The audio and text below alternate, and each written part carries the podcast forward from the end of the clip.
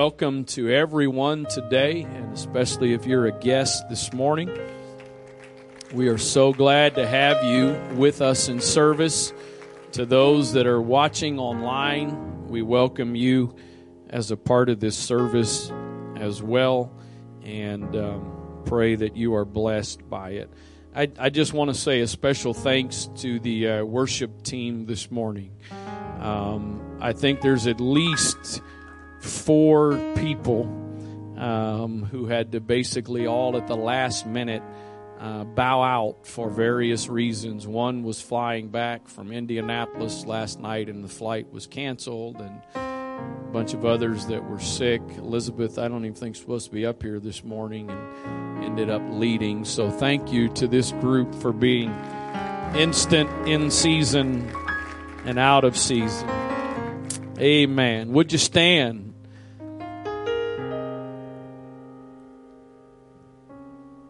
I don't know if Mark was your mom here last week. Okay.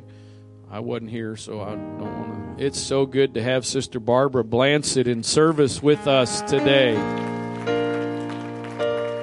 She has been out for a while with health issues, and it's great to see her this morning. 1 Corinthians chapter 16 and verse number 8. 1 Corinthians 16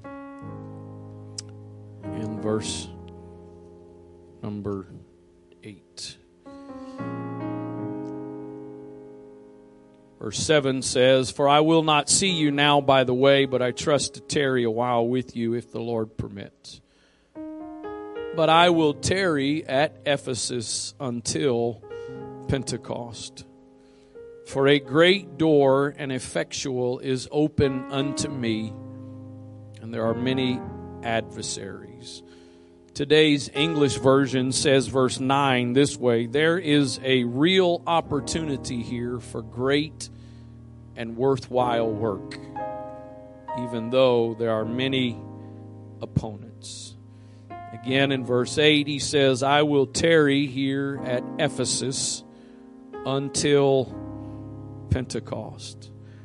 I want to preach to you for a little bit this morning on this subject. You need a Pentecost. You need a Pentecost. Father, thank you so much for the privilege of being here today, of being in your presence, this opportunity to gather together and worship you and lift up your name. We know that this is something not to take for granted. There are so many that don't have this opportunity that we have today, and so we thank you for the privilege that we have to be in your presence. Thank you for your spirit that is working and moving already in this place, and I pray that through your word today, that you would minister, that you would speak, God. Lord, I don't want to just preach a sermon because that's what's expected. I want you to speak to somebody's heart and life today. In the name of the Lord Jesus Christ, I trust you today, Father. In Jesus' name, amen. God bless you. You may be seated. With any verse, with any passage in Scripture, there are, there are things that are the primary point, the primary application. But with just about every place throughout Scripture, which to me is one of the awesome things about the Word of God. There are verses that I have read, verses that I have heard, verses that I have actually preached numerous times, and then all of a sudden I'm reading that verse again, and something brand new about that verse comes to life. And, and that is such an awesome thing about the Word of God. And so, Again, while there are primary applications or primary messages that are in any given place, there are also other things that we can glean from that. And I think this is one of those places because perhaps the verse that I read to you in verse number eight, where Paul says, I will tarry at Ephesus until Pentecost, that there is the probably the primary point that Paul was making here was, I'm going to stay here until the feast of Pentecost. The Jews had a number of feasts that they celebrate, continue to celebrate, but celebrated throughout scripture, very important times for them. And Pentecost was one of those. The Evangelical Dictionary of Biblical Theology says Israel's festivals were communal and commemorative as well as theological and typo- typological. They were communal in that they drew the nation together for celebration and worship as they recalled the common origin and experience of the people. They were commemorative in that they kept alive the story of what God had done in the Exodus and during the sojourn. One of those important times for the children of Israel being Passover and the celebration of God bringing them out of Egypt. They were theological in that the observance of the festivals presented the participants with lessons on the reality of sin, judgment, and forgiveness, on the need for thanksgiving to God, and on the importance of trusting God rather than hoarding possessions. They were typological in that they anticipated a greater fulfillment of the symbolism of the feast. And so when Paul says, I'm going to tarry, that word tarry basically just means I'm going to stay. I'm not going to go anywhere. I'm going to stay put. Can I tell you there's some times in life where you don't need to run. You don't need to hide. You need to just stay. The apostle Paul, after talking about, I believe it's in connection with the armor of God, he says that when you've done everything you can to do, just stand. You know, it would be almost possible, I don't think completely, but it would be almost possible to live the rest of your life in a natural storm. Because if when the storm comes, you don't decide to just stand, you decide to run, you might actually be running in the same direction the storm is going.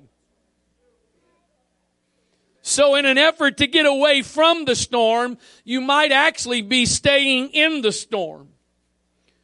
Sometimes there are things that come our way and the enemy wants us to run from the storm and God just wants us to stand our ground. There's an old song that says, on Christ the solid rock I stand, all other ground is sinking sand.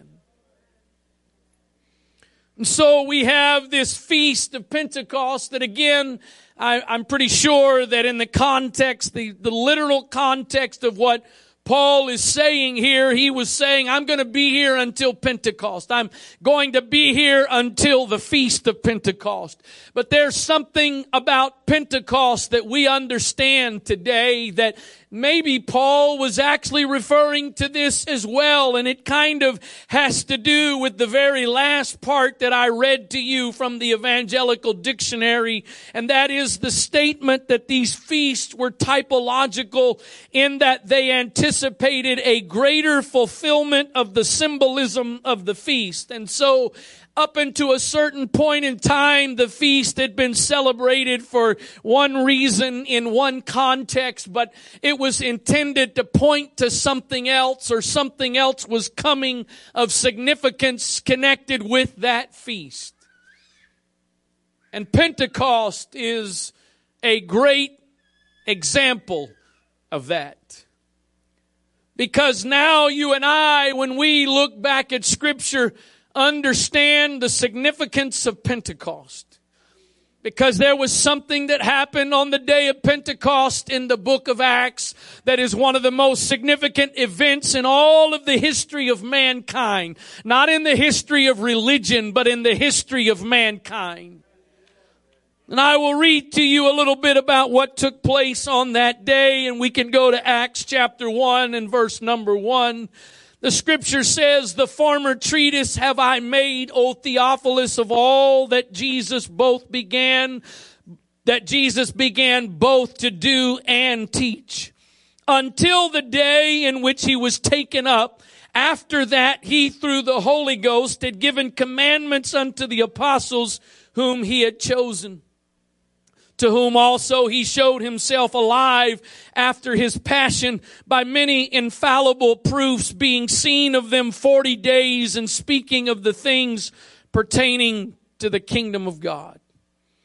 And being assembled together with them, commanded them that they should not depart from Jerusalem, but wait for the promise of the Father, which saith he, ye have heard of me. That, that really could be summarized by the same word that Paul used. I want you to tarry. I want you to wait in Jerusalem until the promise of the Father is fulfilled. These are essentially Jesus' last words here on this earth was giving them the instructions that I want you to go to Jerusalem and I want you to wait for the promise of the Father.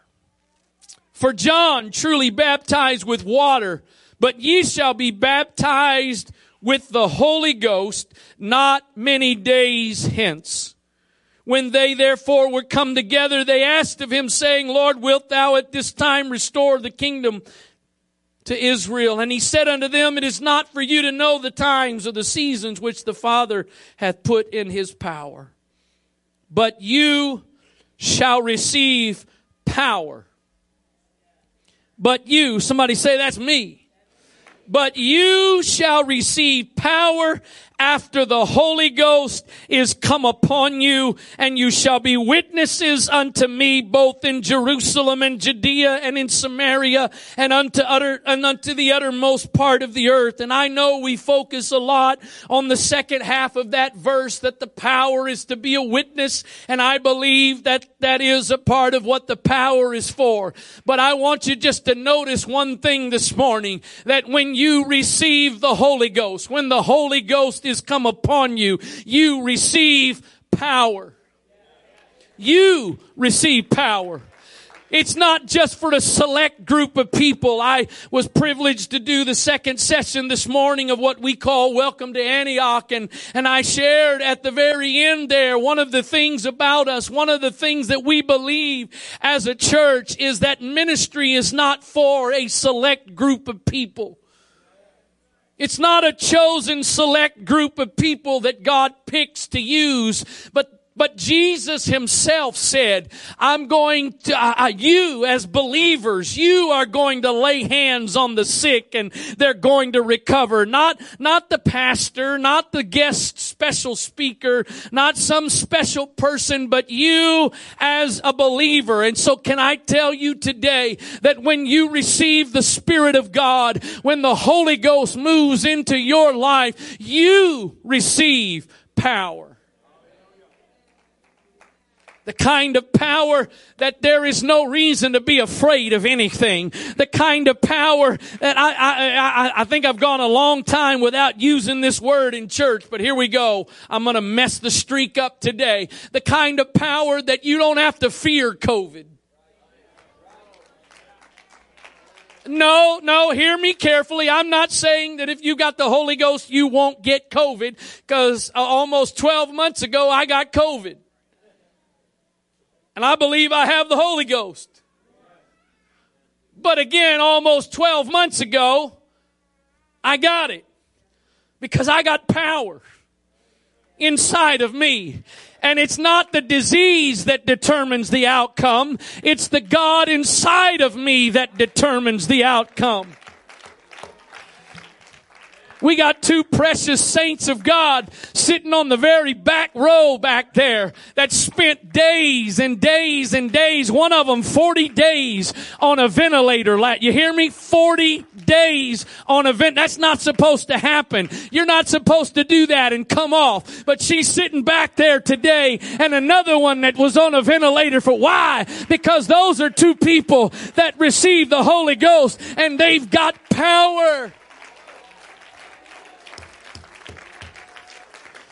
I can't, I wish I could. Hear me? I wish I could tell you today that when you are born again, there's no more problems. There's no more issues and there's no more sickness. There's no more, I can't tell you that today. I can't truthfully tell you that. But what I can tell you is if the Spirit of God is living inside of you, you should have the confidence to know your life is not determined by chance. Your life is not determined by some cosmic being, but God is in control of your life and God determines the outcome of whatever it is you go through because when you've got the Holy Ghost, you've got power. Psalms 91 says, He that dwelleth in the secret place of the Most High shall abide under the shadow of the Almighty. I, I know we're mostly old people here today. Older people. All the young folks, especially the youngest of us, are down in Sunday school. But some of us, surely we can still remember a little bit back to the days on the playground as a kid when another kid was starting to give us a hard time. What was the solution? I'm going to get my dad. I'm going to go get my dad. And the other kid said, Well, I'm going to go get my dad. But then you respond, you say, I don't care. Because my dad is bigger than your dad. Now, that's not always the truth.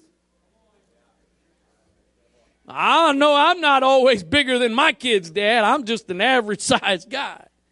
But can I tell you today, my dad, my heavenly dad, he is bigger. In fact, he's bigger than anything. The Bible says in Job that he hung the world on nothing. I don't have the ability to hang something on nothing. An illusionist will make you think he suspended something with nothing, but it is an illusion. But God said, let me show you how big I am. I'm going to take the world and I don't need any strings. I don't need any cables. I, I'm just going to, with my word, hang the word, the world. The Bible says in Hebrews, I'm, I'm off my notes, but I'll get back to them, I think. The Bible says in the book of Hebrews that the worlds were framed by the Word. I, I, don't have a frame with me today, but just imagine, use your imagination for a moment that, that this part right here was a frame, like a picture frame. If the word frame, I know that part of that is a literal that God spoke with his words and created. You're sitting here today and you believe in evolution. I'm sorry, we don't believe in evolution. In fact, I heard somebody say recently, and I think this is pretty true. It takes more faith to believe in evolution than it does in creation. Because to believe that all of this got here by accident, to believe that you and I got here by accident, that takes a lot of faith because we all understand that for everything we see, somebody made it. So I don't think you and I came from the monkeys and we came from some single cell, whatever. I believe that God spoke creation into existence and then God reached down and formed man from the dust of the earth. And so you and I are here, not here by accident. You and I are here by a divine design. And with that divine design, there is also a divine purpose for your life life. You don't have to raise your hand and acknowledge this because if this is you, it probably would be a little bit embarrassing. But there is a good chance in a group this size that somebody here today, your parents told you you were an accident. I, I'm sorry, I cannot. I've got four amazing, wonderful kids. They're not kids in the sense of children, but at almost 50 years old, I'm still my dad's kid. So I cannot imagine telling my kids, you were an accident, you were a mistake. Now, unplanned is one thing. I mean, we had the first one, and wasn't too long after that, my wife's telling we got another one on the way. Wasn't too long after that, we got another one on the way. Four kids later, I'm not telling you they were all planned, but not one of them was a mistake. But the bottom line and what is most important is this. It does not matter what some human being says. There's only one that determines for life to come into existence. Not every act that can produce a child produces a child. So you're not here by chance. Your life wasn't by an accident. It's because there was a creator that decided you were going to be born. So back to creation, the worlds were framed. He spoke and it came into being. It says that the things we see came from things we didn't see, His Word. But, but in the context of a frame for a picture, part of the, re- you don't have to have a frame to put a picture on a wall. Well, you need some scotch tape, a couple of nails, a couple of thumbtacks. Sometimes you'll spend almost as much on the frame as you did on the picture. Because that frame helps bring definition and focus. So if your world is framed by the Word of God, that means anything that is contrary to the Word is outside of the frame. There used to be in, in, in, the in the mall, there was a place, this is years ago. I think actually back even to my late teens. There was a there was a store in the mall that was a it was a in fact I think they did some custom framing, but they also sold pictures. And for a little while there was this really popular deal where there was these pictures that when you look when at first glance it looked like nothing. It just looked like a bunch of chaos. But the deal was if you stood about two or three feet away and you, you focused on that picture, and actually part of what I think you kind of ended up doing was not focusing. To the person walking by, you look kind of goofy because you're standing there staring at what seems to be chaos but then it gets even worse. Because after a few moments, you start going, Oh, look, there's the Statue of Liberty. And everybody standing around is wondering if you've got a fever and you're not feeling well. Because as you begin to focus differently, you saw that in what looked to be chaos, there was actually something very intentionally formed. Oh, I wish I had a little help this morning. I know some of you look at your life or your world and all you can see is chaos. But let me tell you something. You just need to stand for a few minutes and stare at the word because there is some order. There is some direction. There are some things that are in the word that no matter what you're dealing with, no matter what you're facing, no matter what's going on in our world, if you will frame your world by the word, there can be peace. No matter what's going on, there can be peace. No matter what the outcome think you think it's going to be, there can be an assurance that says God is in control. So back to Acts, he tells them, I want you to go to Jerusalem and I want you to wait. Then in chapter 2, verse number 1, we see what happens as a result of their waiting. And when the day of Pentecost, the feast, The feast that I talked about at the beginning, when that day of that feast had come. They were all with one accord in one place. And suddenly there came a sound from heaven as of a rushing mighty wind and it filled all the house where they were sitting. And there appeared unto them cloven tongues like as of fire. And it sat upon each of them. And they were all filled with the Holy Ghost and began to speak with other tongues as the Spirit gave them utterance. So I wonder if possibly when Paul tells them at Ephesus or tells the church at Corinth, I am going to stay at Ephesus until Pentecost. Maybe Paul wasn't talking about I'm going to stay here until the feast comes.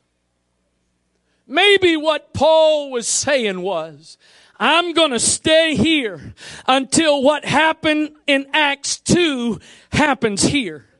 Because if what happened in Acts 2 will happen here, there is no problem that is too big for the Holy Ghost. There is no bondage that is too great. There is no addiction. There is no broken life that is too great for the power of the Holy Ghost. And so if we can just get to a Pentecost, that when the outpouring of the Holy Ghost comes, it comes with with power.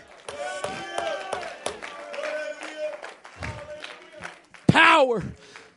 I know this is before the Holy Ghost was poured out, but this is the one that represented that power. And so let me give you just one example of what that power can do. Mark chapter 5 and verse number 1.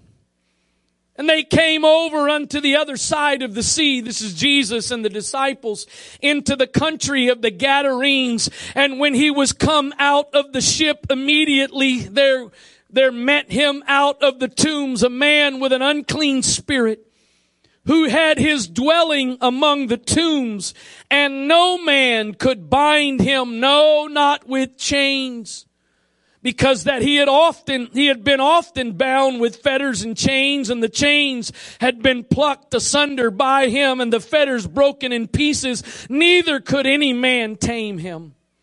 And always, night and day, he was in the mountains and in the tombs crying and cutting himself with stones. They, they couldn't deal with this guy. They had no answers for him. Everything they tried failed. Look at the first word of verse 8. Oh, excuse me, verse 6. I'm looking at the wrong place. But, but, they tried everything they could to tame him. They tried everything they could to control him, but it couldn't do anything. But when he saw Jesus afar off, the same guy that they could not deal with runs and worships Jesus and cried with a loud voice and said, What have I to do with thee, Jesus, thou son of the most high God? I adjure thee by God that thou torment me not. For he said unto him, come out of the man and the un, thou unclean spirit. And he asked him, what is thy name? And he said, and he answered saying, my name is Legion, for we are many.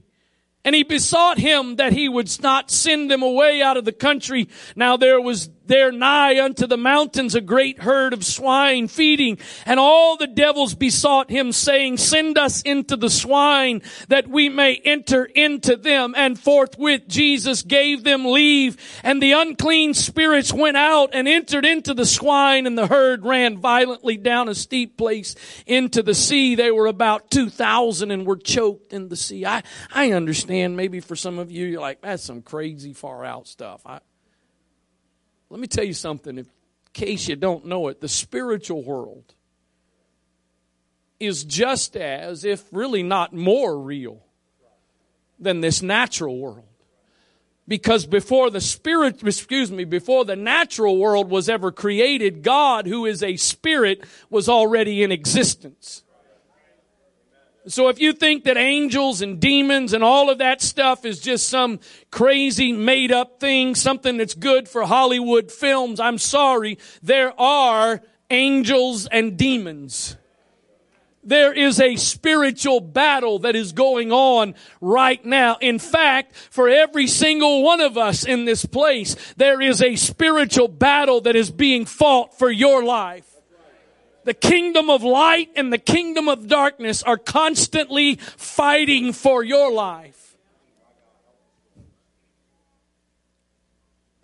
Verse 14, they that fed the swine fled and told it in the city and in the country, and they went out to see what was done. Now, watch this.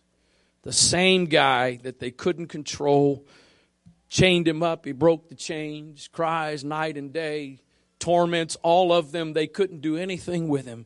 After he encountered Jesus, they come to Jesus and see him that was possessed with the devil and had the legion sitting and clothed in his right mind. This one that was so tormented, this one that nobody could help, when he got to Jesus, Jesus not only did for him, but at his request. I, I don't think that man was asking them to bind him and chain him. But when he saw Jesus, that what was inside of him, as powerful as it was over all of those natural things, it was not greater than the power that was inside of Jesus. And you know what's interesting? It says we read. It says you know they, he, he was he was doing all this crazy stuff, and they couldn't do anything with him. But it doesn't really sound like, from what we read, they were really bothered by that. Look at the look at the last part of this verse. The same guy who did all that crazy stuff, they now find him sitting in his right mind with Jesus and they were afraid.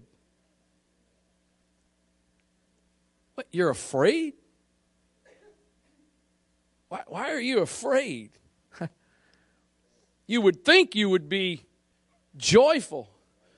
You would think you'd be excited to see this guy that you couldn't do anything with. He's now sitting in his right mind, under control, controlled. They were afraid.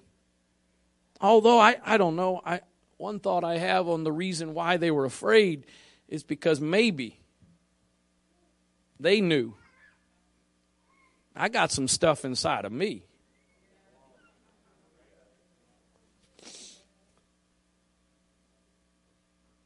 That really needs to be subjected to Him, but I don't know that I want to give it up. See, God's never going to force you to do anything. God's not going to twist your arm and make you do. He's not. Now, I tell you what, He will do. He will mess with your world. He will mess with your circumstances to try to get you to make the right choice. But ultimately, He will not force you to make the right choice. But back to the real important point of this in the context of today. That power that was said in Acts was going to come upon you. That was a sample of that power. Because the one who faced this man and got him to his right mind was the one who was going to be poured out on them in a few days. And so therefore the same power that Jesus had to subdue that legion of demons in that man is the same power that you and I have when the Spirit of God comes to dwell in our lives. Same God, same power. So, what, what is that all about? Of course, there's we could spend all day long. But let me just give you one thing that I think is a great summary, and that's found in Luke chapter 4, verse number 16. Speaking of Jesus, it says he came to Nazareth where he had been brought up. And as his custom was, he went into the synagogue on the Sabbath day and stood up for to read. And there was delivered unto him the book of the prophet Isaiah. And when he had opened the book, he found the place where it is written. Now this, this is, this is Jesus reading to this group that day what he had come to do. Can I tell you today what Jesus read to them that he had come to do that day is the exact same thing that Jesus is still doing today. And so he says, the Spirit of the Lord is upon me because he hath anointed me to preach the gospel to the poor.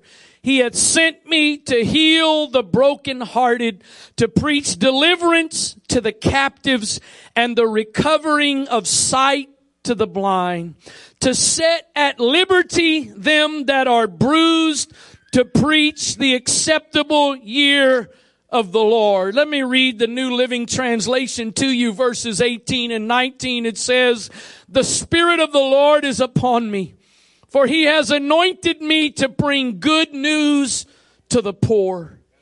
He has sent me to proclaim that captives will be released.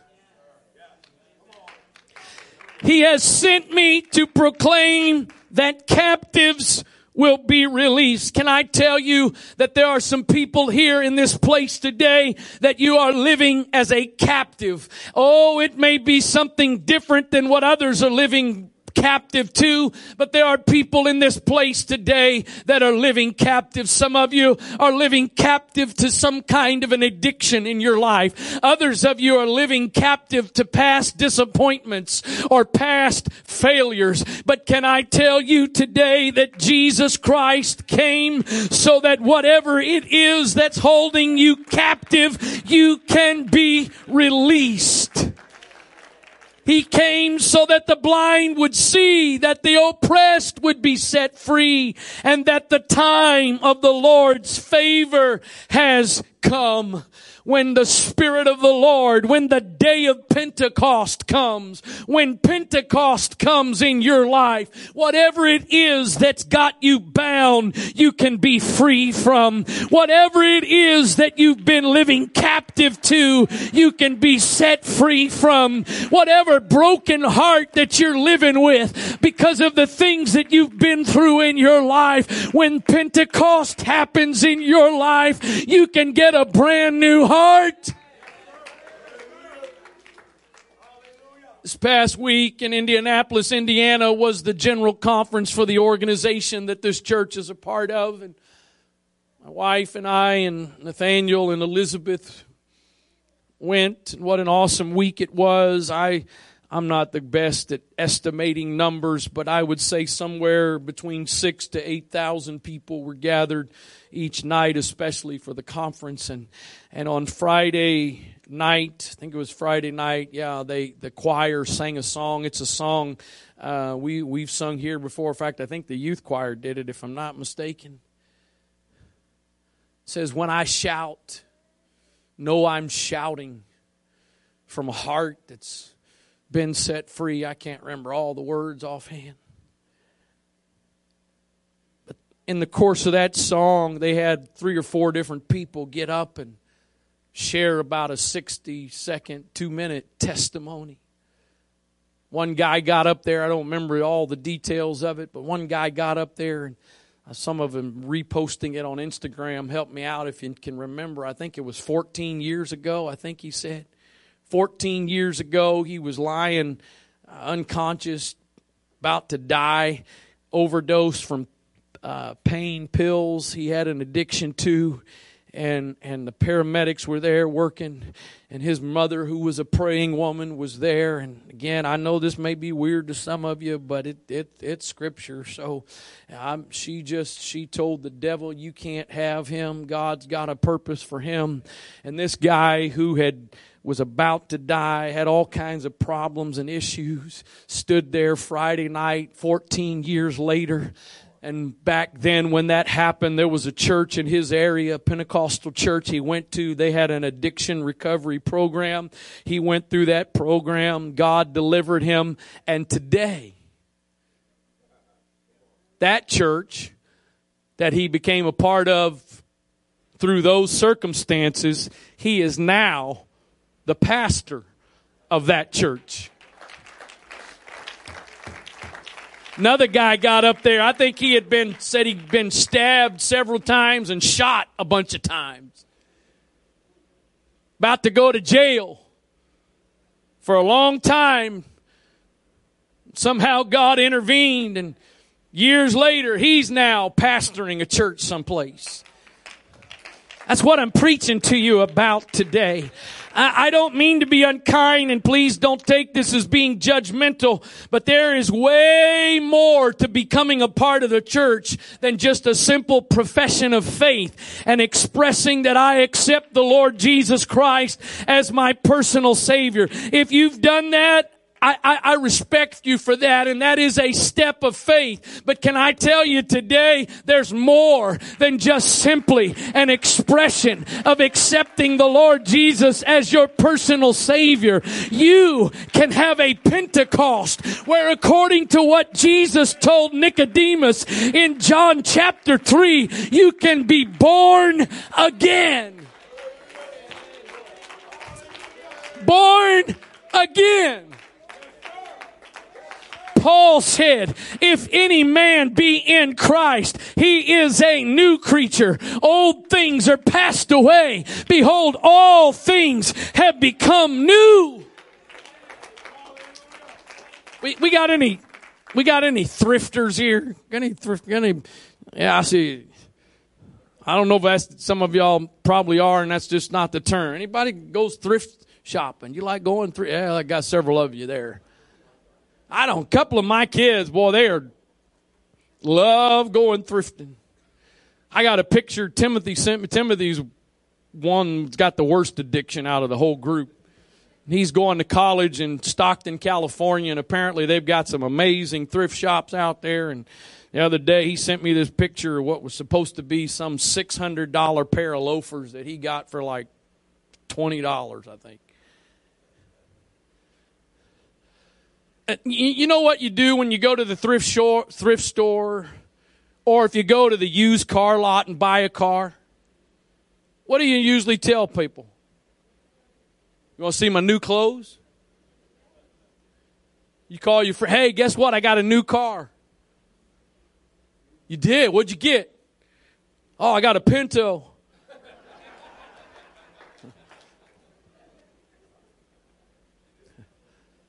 What year? 1965. Wait, you just said you got to, because that's, that, I think it's still there on Forest Drive, consignment shop called New to You.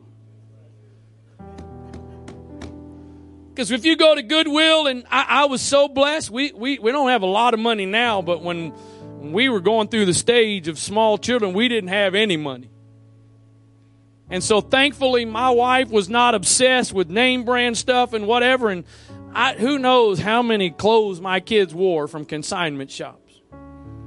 Every now and then she'd come home. Guess what? What? I got some new clothes for the kids. The bottom line is there's a difference between new to you and new, as in brand new. There's a big difference. Can I tell you today that when the apostle Paul said, if any man's in Christ, he is a new creature. He's not talking about a consignment shop creature. He's not talking about a new to you creature. He's talking showroom 2022 model, brand new. You know what? The world, people of this world try to do a lot of good things. There are a lot of things people try to do that is so good. Good intentions, good efforts. But in, but in some areas, some notable areas in our world, the statement is whatever you were, that's what you always will be. If you were an alcoholic and you no longer drink, then you are now a recovering alcoholic. Can I tell you today the Word of God?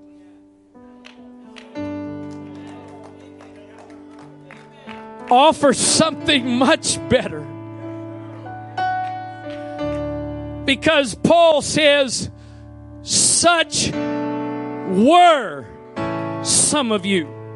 Not such are some of you, such were some of you. But you have been washed. You've been justified. You have been sanctified. You have been made clean by the blood of Jesus Christ. And you are a brand new creature.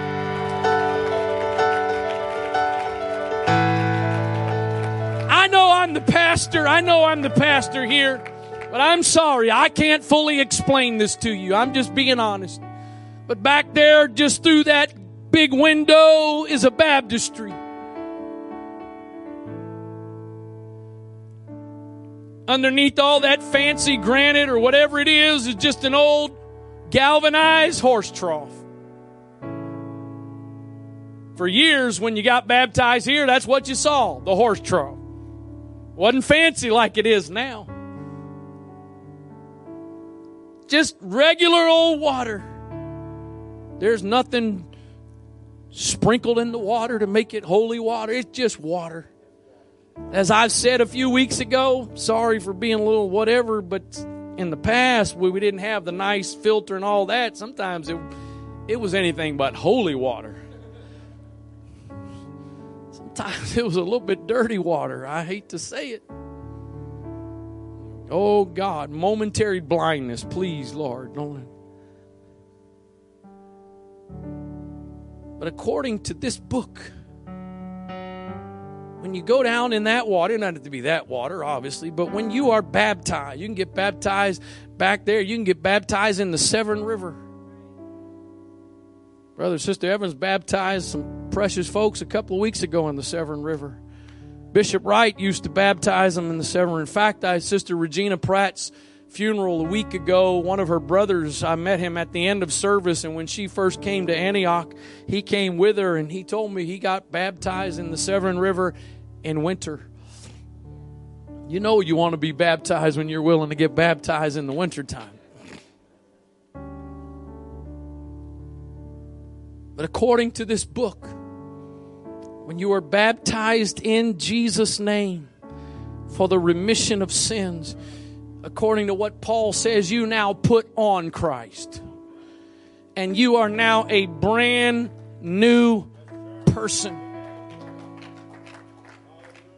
Old things passed away, all things new. I, am trying to quit, somebody needs to hear me for a moment. If you haven't been baptized and you get baptized today, and there's no better day to do it than today.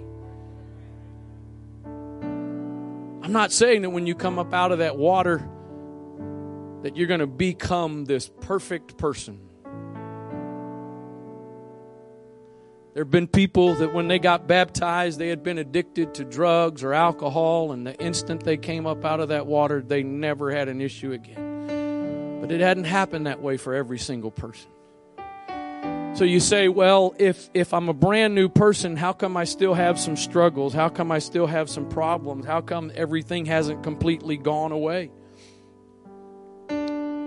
Because God is so confident in who He is and what He can do. Paul says it this way God calls those things that are not as though they were. Right back there on the wall, there's some blueprints for the foyer that's being built outside. That's an image of what's being built. The architect sees it, knows what's going to happen. He's got it in mind. And so when we are born again, what the scripture is saying, you being brand new is so settled in God's mind, He's going to call it as though it's already happened. So that's why you may still have some stuff you're overcoming. But that doesn't mean your experience wasn't real or that God has treated you any differently. Sometimes He leaves a little more in some than others because that's what helps us stay focused on the fact that I need you. Because if He were to fix everything for some of us at one time, we'd be so happy to be all fixed, we'd forget about Him. Just because you may not feel like you are perfect and brand new, the work that has been done is so certain to God, He calls it done from the beginning. Shared these verses in, this morning in the Welcome to Antioch session. Some of my favorite verses. First John 3 and 1. I, I wasn't going to read this, wasn't in the notes, but here I am. First John 3 and verse 1 says this. Behold, what manner of love the Father hath bestowed upon us, that we should be called the sons of God. Therefore the world knoweth us not, because it knew him not. Beloved, now are we the sons of God. What does that now refer to? It refers to when we are born again. Is there anybody here today that you are either a son or a daughter?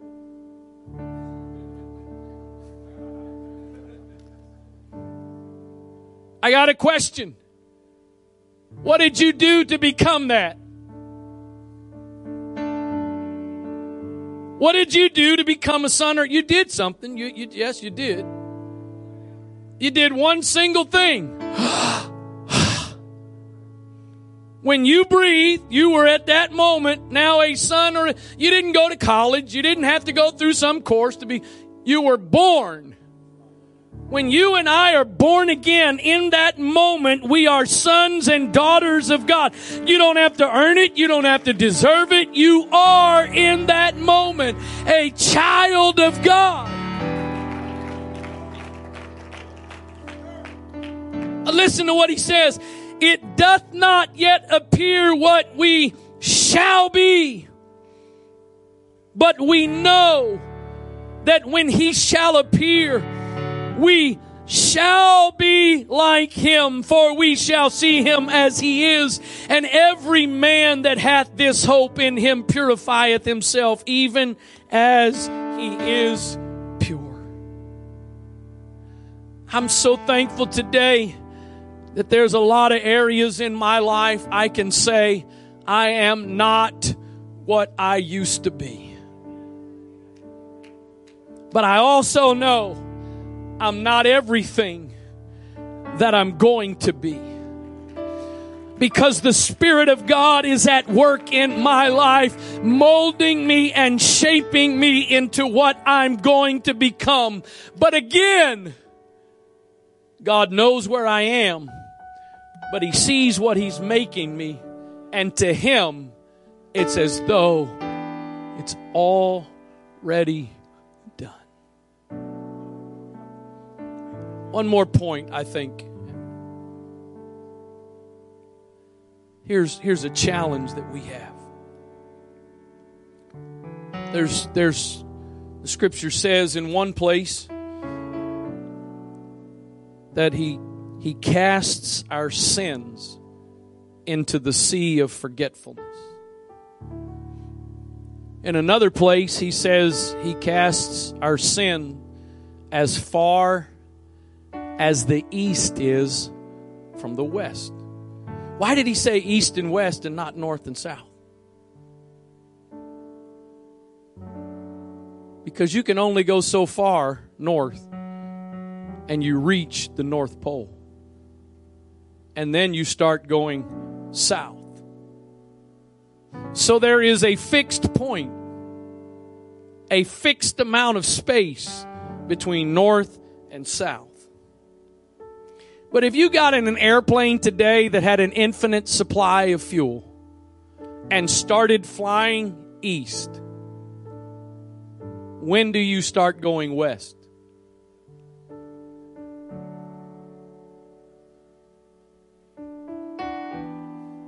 As long as you're flying east, you can fly east and never meet west.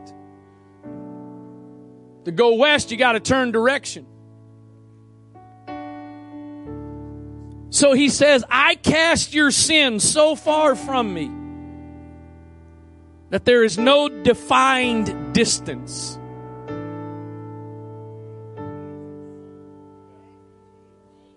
The one that has the right to hold my sins against me is the one who says, I'm going to forget all about it. When you repent, when you're baptized, after you're baptized and you make more mistakes and you repent again, He casts it as far as the east is from the west. But listen to me, here's the problem. There is no place in Scripture that promises that you and I will ever forget our sins. It's not there. In fact, most of the time, we don't. And the enemy, who is the accuser, uses our past against us. And then when we remember our past, oftentimes we start to question his forgiveness. I know I've been going a little while, but somebody needs to hear me.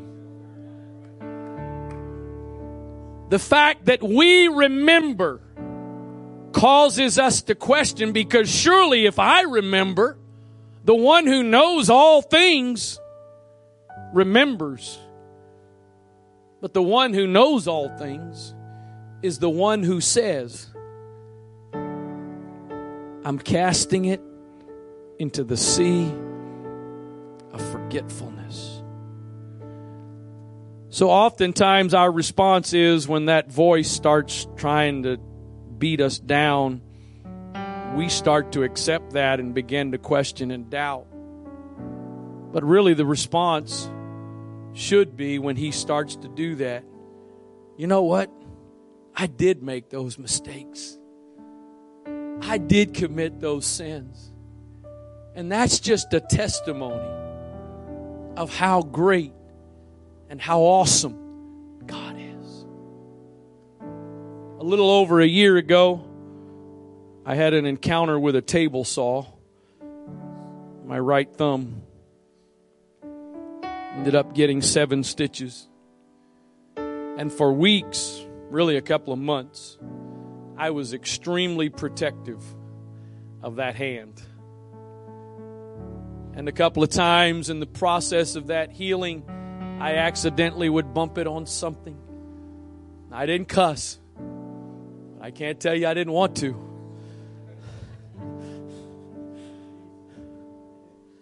And that went on for weeks and weeks. And another thing that was, I, I, I thought for sure, especially right up there on the tip for, for probably several months, Josh, there was, there was just no feeling. And I made the assumption that I, I guess I probably will live the rest of my life with no feeling there. But now, a little over 12 months later, I don't mind smacking it around. I don't mind it getting hit. I, but you know what I got? You know what I can feel? I feel a scar. We oftentimes look at scars, and I mean especially figuratively, scars in our lives as being this terrible thing. But you know what? I think God God could have easily designed it that when we physically healed there would be no sign of the wound that we had. But I think God allowed us to have scars because He was also teaching us a lesson about the scars in our hearts. Because now, when I look at that scar, it is now a sign of what I made it through. I preached to some people today that there's some scars in your life that the enemy wants you to keep looking at those scars and beating yourself down. But God wants you to start looking at those scars as being a demonstration of the grace and the mercy of God. Because look what I came through. Look what could have destroyed me, but it did not destroy me because of the power of Pentecost. I want you to bow your heads and close your eyes for a moment right where you are. I, I realize there doesn't seem to be a lot of hype and emotion here right now, and that's really actually a good thing because this is not about an emotional hype or emotional response. It's about a response of faith. I believe there's some people in this place today that for the first time, today can be the day that you can experience your Pentecost where the power of God takes up residence in your life, begins to heal, strengthen, and help you and make you whole over the things you've been through, the things you've been captive, held captive by, the hurts of your past that have influenced your life and your decisions, that today can be that day that you are a brand new creature in Christ. I believe I'm also preaching to some people today. You've already experienced the power of the Holy Ghost in your life, but you've been through some stuff. You're going through some stuff, and God wants to move in a brand new way in your life today. If you're here this morning you would acknowledge the Spirit of the Lord is talking to you today, can I invite you just right where you are to just stand as an indicator of saying, God, I want you. I need you today. Lord, if you can set me free from what's held me captive, I want that today. God, if you can heal my broken heart, I want that today. You can set me free from the bondage of my past. I want that today. Don't just chase after one thing after the other as your solution. Don't just keep running after different things in your life to be the answer, but like Paul was saying, make up your mind God, I'm going to stay right here until I get what I need. Until I experience Pentecost, the power of the Holy Ghost in my life. If you don't need to respond right now for yourself, would you would you look around please? There's a few folks that are standing and maybe one of them that's close by you if you would join with them and maybe you're not quite comfortable to stand right now, but there is something inside of you that is in need of that power today. Would you just, you don't have to do it in any kind of special way. You don't have to say it with any special words or phrases, but why don't you just begin in your own way to express to Him right now? I, if it's nothing more than just simply saying, I need you, Jesus. I need you, Jesus. If that's all you can come up with to say, that's enough. That's enough to get his attention. That's enough for him to respond to you today. I need you, Jesus. I got some things in my life that I'm captive to. I've got some things in my life that are controlling me. I need you, Jesus.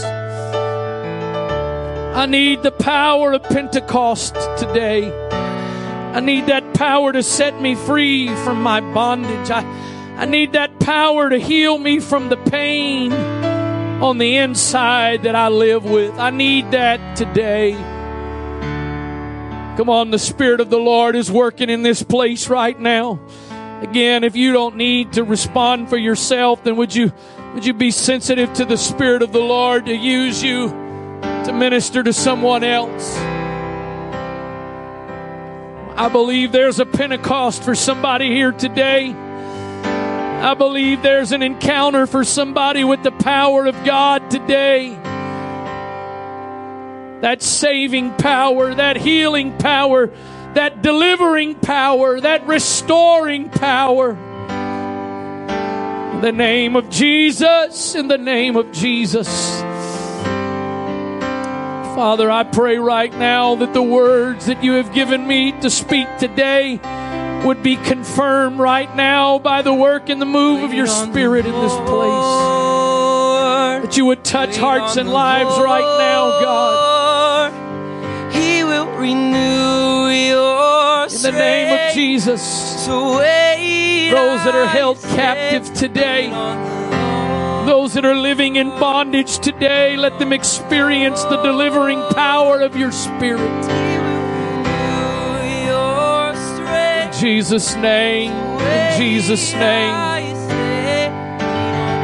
Let your spirit minister in this place right now, Jesus. Let your spirit minister in this place right now, Jesus.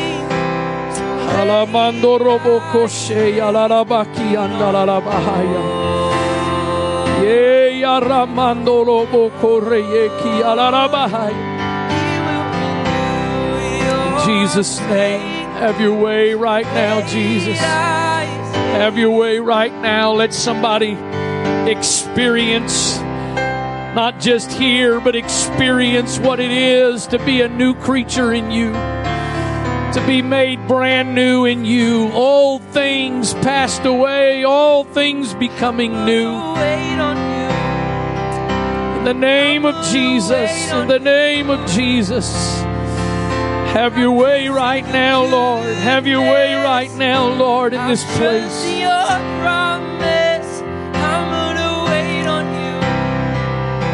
In Jesus' name. In Jesus' name. In Jesus' name.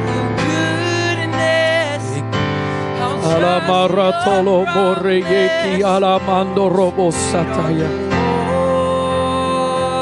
In the name of Jesus. Let your word become a reality in our lives today. Let us experience, let us experience what your word says. Don't let it just be the- theoretical. Don't let it just be an idea or a concept, but let it be an experience in our lives. Experiencing the power of your spirit to transform us experiencing the power of your Spirit to make us brand new.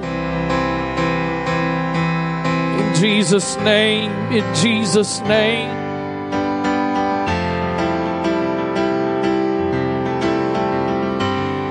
In the name of Jesus, in the name of Jesus, in the name of Jesus. Hallelujah, hallelujah, hallelujah, hallelujah. Whenever you need to go, you're welcome to go. Thank you for being here.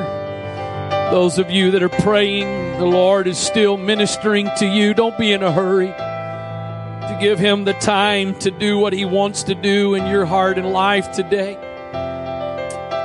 The name of Jesus, in the name of Jesus, in the name of Jesus. In the name of Jesus, in the name of Jesus. Alamando robo ki In Jesus' name, in Jesus' name, in Jesus' name.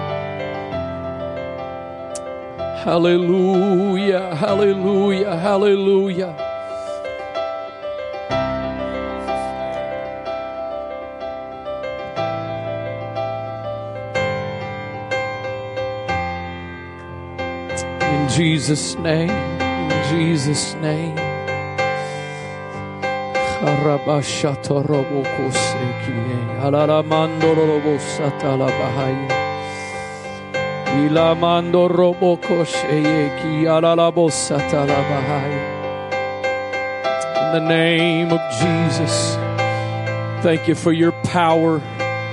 It is just as real today as it's ever been. Thank you for your power that can still to do today what you've done before. Thank you, God, that you are the same yesterday, today, and forever. Thank you, Jesus. Thank you, Jesus. Thank you, Jesus. Hallelujah, hallelujah, hallelujah.